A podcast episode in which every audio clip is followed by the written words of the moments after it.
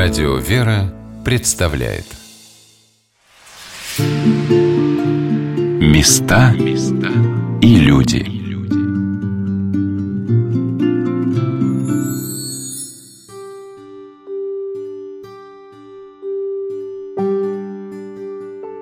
С вами Александр Радников. Мы в Петербурге, в Музее истории религии – и давайте познакомимся еще с некоторыми разделами экспозиции «История русского православия». Наш экскурсовод – старший научный сотрудник Александр Николаевич Буров. Раздел, который рассказывает о жизни монашеской. Здесь мы видим облачение схимника, да, вот этот куколь, промант, вериги, четки, такие классические монашеские атрибуты – иконы здесь э, выдающихся представителей русского монашества, иконное изображение святой преподобной Сергии Радонежской с житием, игумен земли русской. Правда, тут такое интересное, может быть, неожиданное соседство преподобной Сергии, тут же Бердыши, Пушка. Это напоминание о том, что некоторые монастыри, вот в частности Лавра Троиц-Сергова, вот она тут изображена, как раз в такой критический момент иногда выполняли еще функцию оборонительных сооружений крепостей русской земли. Это было далеко не всегда. Считается, что это вообще, как правило, характерно для монастырей, но, как правило, как раз наоборот. Монастыри разорялись самими насильниками, и они уходили или в леса, или под защиту стен большого города, чтобы не превратились монастыри в опорный пункт для нападающих. Только вот такие большие монастыри, богатые, сильные, такие как Троиц-Сергиева Лавра и Соловецкий монастырь, могли выдерживать длительные осады. Ну и преподобный Серафим тут у нас, да, вот как бы такое очень важное дополнение в русской святости. Есть такие святые, как преподобный Сергий, который призывает взиранием на образ Святой Троицы преодолевать ненавистную рознь мира сего, а есть такие, как преподобный Серафим. Да, стяжи дух мирен, и тысячи вокруг тебя спасутся. Вроде бы все очень близко, и вроде бы все об одном, но в одном случае взиранием преодолевать, а в другом стяжать активное действие или действие больше направленное на принятие чего-то.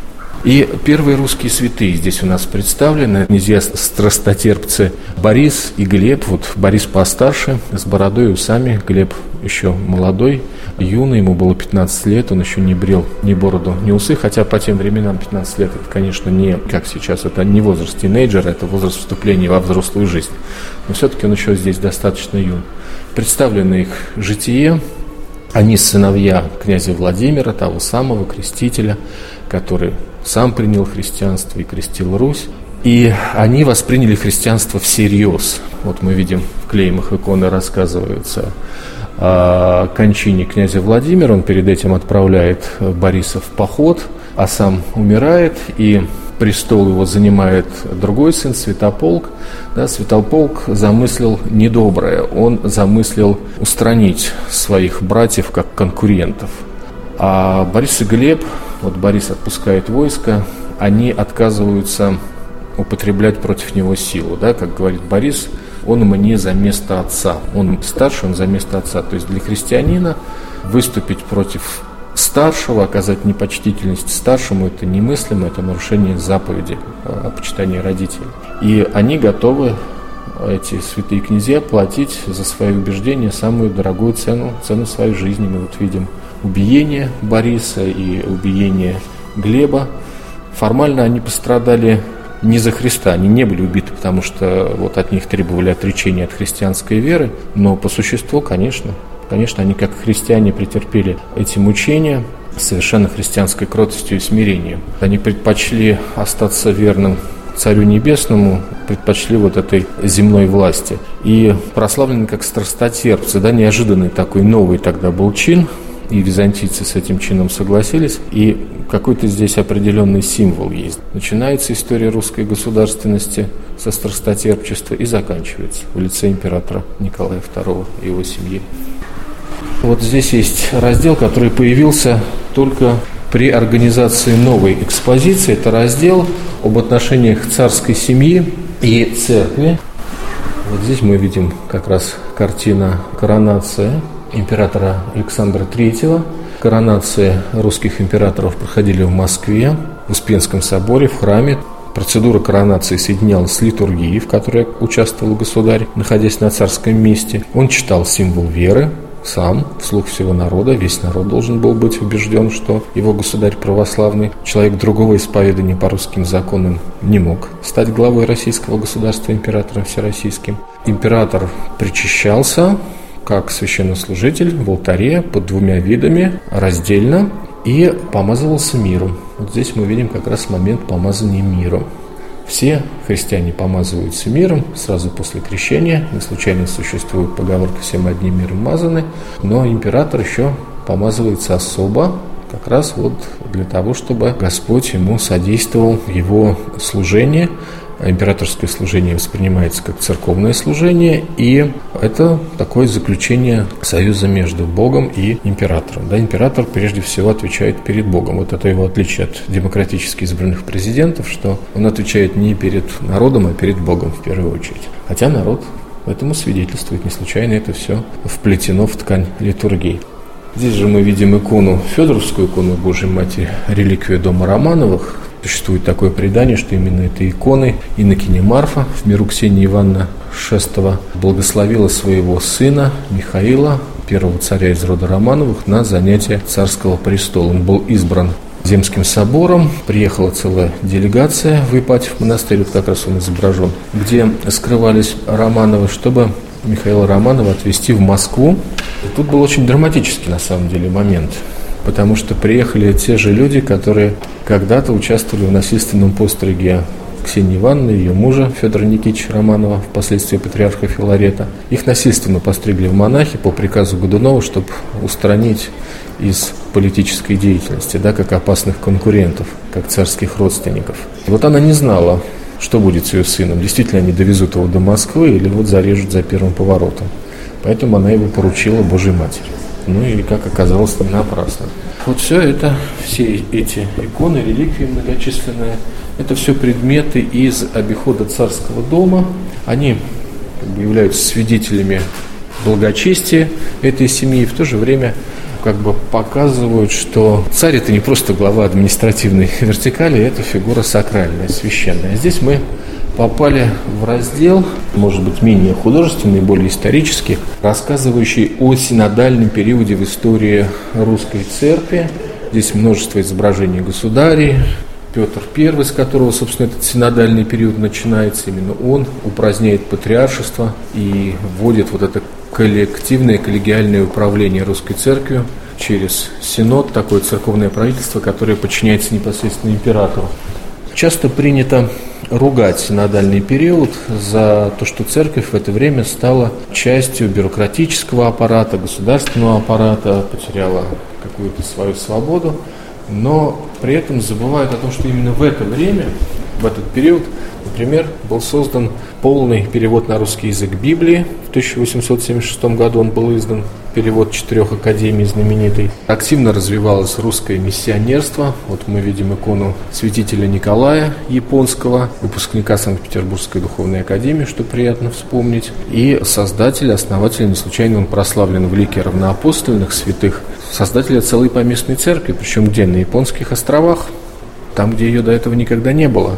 И здесь мы видим также предметы из обихода другого выдающегося миссионера, отца Иокинфа Бичурина, основателя отечественной синологии, то есть э, науки об изучении Китая, китайской культуры. Видим его трость со встроенной в нее шпагой, потому что жизнь миссионера была наполнена всякими опасностями. Синодальный период – это период развития русского богословского образования. Если мы говорили в 17 веке можно было встретить неграмотных священников, то к концу XVIII уже такого не было, а в XIX веке, в конце XIX века все священнослужители Русской Православной Церкви были не просто грамотными, а образованными и даже высоко образованными людьми.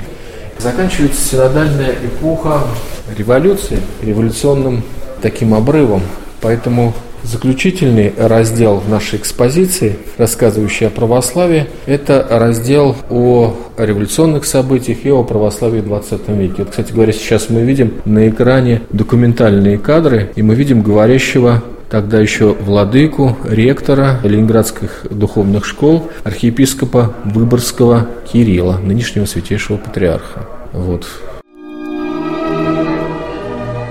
Русская Православная Церковь празднует свое тысячелетие. Это означает, что уже тысячу лет наш народ сохраняет в своей исторической памяти великое наследие, которое он получил из Византии тысячу лет назад и которое он приумножил. Вместе с этим наследием мы сохраняем великую культуру, которая оказала огромное влияние на формирование нашей государственности, нашего национального мышления, на формирование нравственного идеала русского народа. Кроме того, русская православная церковь всегда имела особую заботу о сохранении мира. Мы видим свою специфическую задачу в защите мира, поскольку понятия «мир» и «добро» и такие понятия, как «война» и «зло» связаны воедино. Борясь за преображение человеческой души, за утверждение добра жизни каждой человеческой личности, каждой семьи, каждого общества и государства, мы тем самым боремся за мир. Не часто увидишь эти кадры. А вот здесь небольшой раздел, рассказывающий о советском времени. Ну вот картины, показывающие разрушение церквей, антицерковную атеистическую агитацию, плакаты соответствующего содержания, попы враги народа, мешают строить социализм и так далее. Такая скульптурная карикатура на лидера обновленцев Александра Введенского, икона, которая была написана для обновленческого храма иконописцем Мумриковым. Вот тут мы точно можем сказать, да, тут есть и подпись, и дата. Вот. И здесь изображено святое семейство за работой. Божья Матерь придет, Иосиф Обручник плотничает, а маленький Господь Иисус ему помогает. И тут же мы видим предметы военного времени, митрополита Ленинградского и Новгородского военного времени, будущего патриарха Алексея I, на портрете, на фотографии с медалью за оборону Ленинграда. Впервые именно в Ленинграде в 1943 году священнослужители получают государственные награды. До этого их преследовали, убивали и сажали, а тут вот государство отметило их патриотическую деятельность. Все это на фоне рассказывающем о э, советской жизни вот в 50-е, 70-е годы, ну, вот о соответствующем отношении религии, то есть это время Хрущева, вот его портрет мы здесь видим, да, ну, Гагарин, летящий в космос. Уже завершение раздела, это как раз 80-е годы, 1986 год, палехские мастера, иконописцы написали такую советскую как бы икону в исполнении постановления ЦК КПСС о развитии советской обрядности. Советской обрядности. И тут мы видим вот некое подражание иконописи в таком иконописном стиле. Написано на первом плане изображено награждение передовиков производства, причем награждает, по-моему, узнаваемый вполне Борис Гедаспов, тогдашний первый секретарь Ленинградского обкома КПСС. Все это на фоне Смольного, своей монументальностью, с колоннами и портиком, напоминающие какой-то храм. И слева и справа самые значительные моменты в жизни советского человека. И это как бы своего рода такой советский аналог антитеза православным таинствам. Вот регистрация ребенка во дворце малютки, да, как бы такое вот советское крещение урок мира, миру мир, да, то есть это переход уже в более взрослый возраст, там школьный возраст, в церковной жизни, в церковном обиходе совпадает с первой исповедью. Потом, так сказать, переход во взрослую жизнь, да, вот призывники идут навстречу ветеранам, там встречаются с ветеранами перед э, памятником защитникам Ленинграда, чтобы потом исполнить свой гражданский долг. И бракосочетание в дворце бракосочетаний. Ну, а вверху, да, венчает всю эту композицию, во-первых, стрелка Васильевского острова, астральной колонны, рядом Аврора, конечно, такая советская святыня, и в самом верху мы видим Петропавловский собор. Но он изображен очень своеобразно. Да? Он изображен так, что на шпиле нет ни креста, ни ангела. И крестов вообще нет. Ни над ним, ни над усыпальницей. Над всем этим царствует или пламя, зажженное над растральными колоннами, или вот флаг и герб Российской Советской Федеративной Социалистической Республики. Рядом вот с этой советской квазииконой мы видим икону Ксении Блаженной, которая была канонизирована, в общем, совсем недавно, да, официально причислена к лику святых в конце 80-х годов. И вот тут такие сохранившиеся свидетели времени. Это записочки, которые в большом количестве в эту часовню вкладывали. Вот оказывается, недостаточно взорвать церковь, недостаточно запустить в космос человека и э, организовать какую-то обрядность безрелигиозную, чтобы покончить с религиозностью, с верой в народе. Все равно эта религиозность, все равно эта вера в людях жила, оставалась, и в самые, казалось бы, атеистические времена люди обращались за помощью к Богу и Его святым, вот, к Матери Божией, к Ксении Блаженной. Ну, а завершает вот это изображение видение храма над водохранилищем, затопившим когда-то жилые города, деревни, разрушившие храмы. То есть это такой образ надежды на возрождение церкви и христианства на Руси. Вот это завершает нашу экспозицию. Наше знакомство с экспозицией «История русского православия» было достаточно беглым, а для подробного знакомства необходимо более продолжительное время. А для того, чтобы внимательно осмотреть все выставочные пространства музея, пожалуй, что и дня будет мало. С вами Александр Ратников, и мы находимся в Петербурге в Музее истории религии, где выставочная деятельность, безусловно, является основной, но не единственной. Здесь проводятся конференции, семинары, круглые столы. Сюда охотно идут посетители, конечно, специалисты, но в основном просто любознательные люди. Откроем книгу отзывов. Здесь много записей, процитирую одну из них. Музей не такой пафосный, не так обременен вниманием туристов, даже немного незаметен на фоне остальных, но поднимает очень сложную тему и делает это успешно. Все выставки продуманы компактны, много интерактива и информации вообще. Даже нерелигиозным людям тут интересно. Конец цитаты. Музей ждет своих посетителей, но не только ждет, но и сам идет к ним, рассказывает директор музея Любовь Александровна Мусиенко.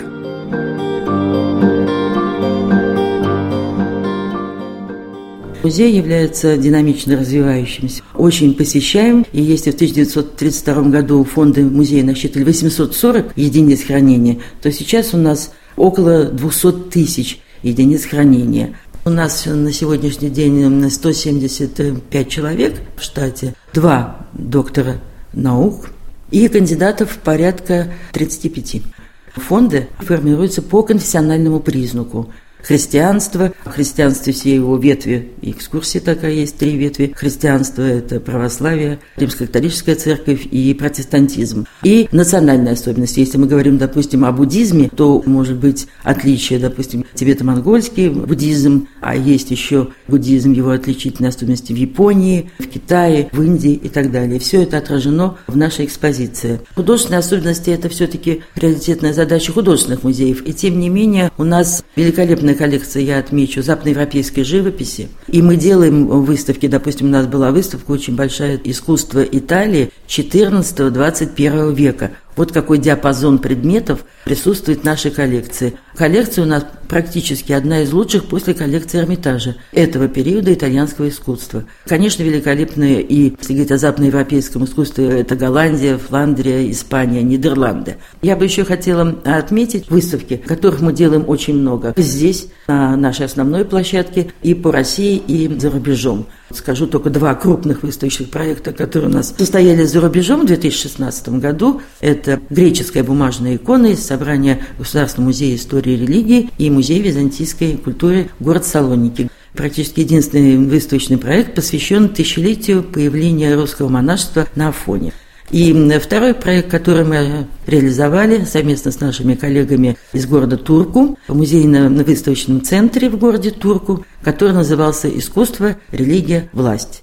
А по России это и Сибирь, и Север. Ну вот, например, наша фотоколлекция из фондов нашего музея, посвященная, опять же, Святой горе Афон, в прошлом году проехала и Екатеринбург, и Сыктывкар. То есть вот такое совершила путешествие по России. Потом посетила Ленинградскую область. Достаточно дорогое удовольствие выставки возить по стране. Возможности могут быть наши ограничены, то у нас есть проект, который называется «Виртуальное представительство». Традиционные религии на берегах Невы. Буддизм на берегах Невы мы открыли виртуальное представительство в Национальном музее Бурятии – город Улан-Удэ, и уже теперь и в Новоселенгинском районе. Там филиал этого музея находится в Грозном. Это Национальный музей Чечни. Мы открыли виртуальное представительство «Ислам на берегах Невы». Соответственно, христианство, ислам и буддизм на берегах Невы мы открыли в областном литературном музее имени Гончарова в Ульяновске. И вот мы посетили Республику Коми, город Сыктывкара, и в Национальной художественной галерее мы открыли наше виртуальное представительство. И вот одна из форм работы, которая у нас сложилась вот уже сейчас, это подписание соглашения о сотрудничестве. Это, конечно, консультации, которые могут быть со стороны музея, иногда и со стороны религиозной организации. Вот одно из последних наших соглашений, которое мы подписали, подписали, это Православная Духовная Академия. С ректором Владыкой Амбросией мы подписали это соглашение. В нашей Духовной Академии есть музей, который существует достаточно давно. И вот научные сотрудники нашего музея дают консультации. И вот в таком совершенно полном взаимопонимании мы, надеюсь, будем сотрудничать еще многие годы. Санкт-Петербургский Дацан у нас тоже подписано соглашение с ними, и это чрезвычайно полезно как для нас, для музея, так и для религиозных организаций. Тем более тенденция к образованию церковных музеев, она совершенно очевидна. Вот мы знаем, что Открылся недавно музей Александра Невской лавры владыки Назария. Наши сотрудники тоже принимали участие и консультировали по части организации экспозиционного пространства. Ну и, и так далее. И вот это вот взаимодействие, помощь друг другу и обмен, может быть, какими-то интересными материалами чрезвычайно важен. Ну и, конечно, направление, когда к нам обращается религиозная организация – по передаче во временное хранение того или иного предмета. Естественно, это вопрос сложный. Решение принимает по передаче даже на временное хранение предмета из Музейного фонда Российской Федерации Министерство культуры, как наш учредитель. Но, тем не менее, около 300 предметов у нас на сегодняшний день находится за пределами музея. Я говорю только о религиозных организациях. Так что все возможно, если друг друга уважать, понимать и сработничать. Если будете в Санкт-Петербурге, покиньте шумный многолюдный центр и пройдитесь по Почтамской улице. Зайдите в Музей истории религии. Не пожалеете.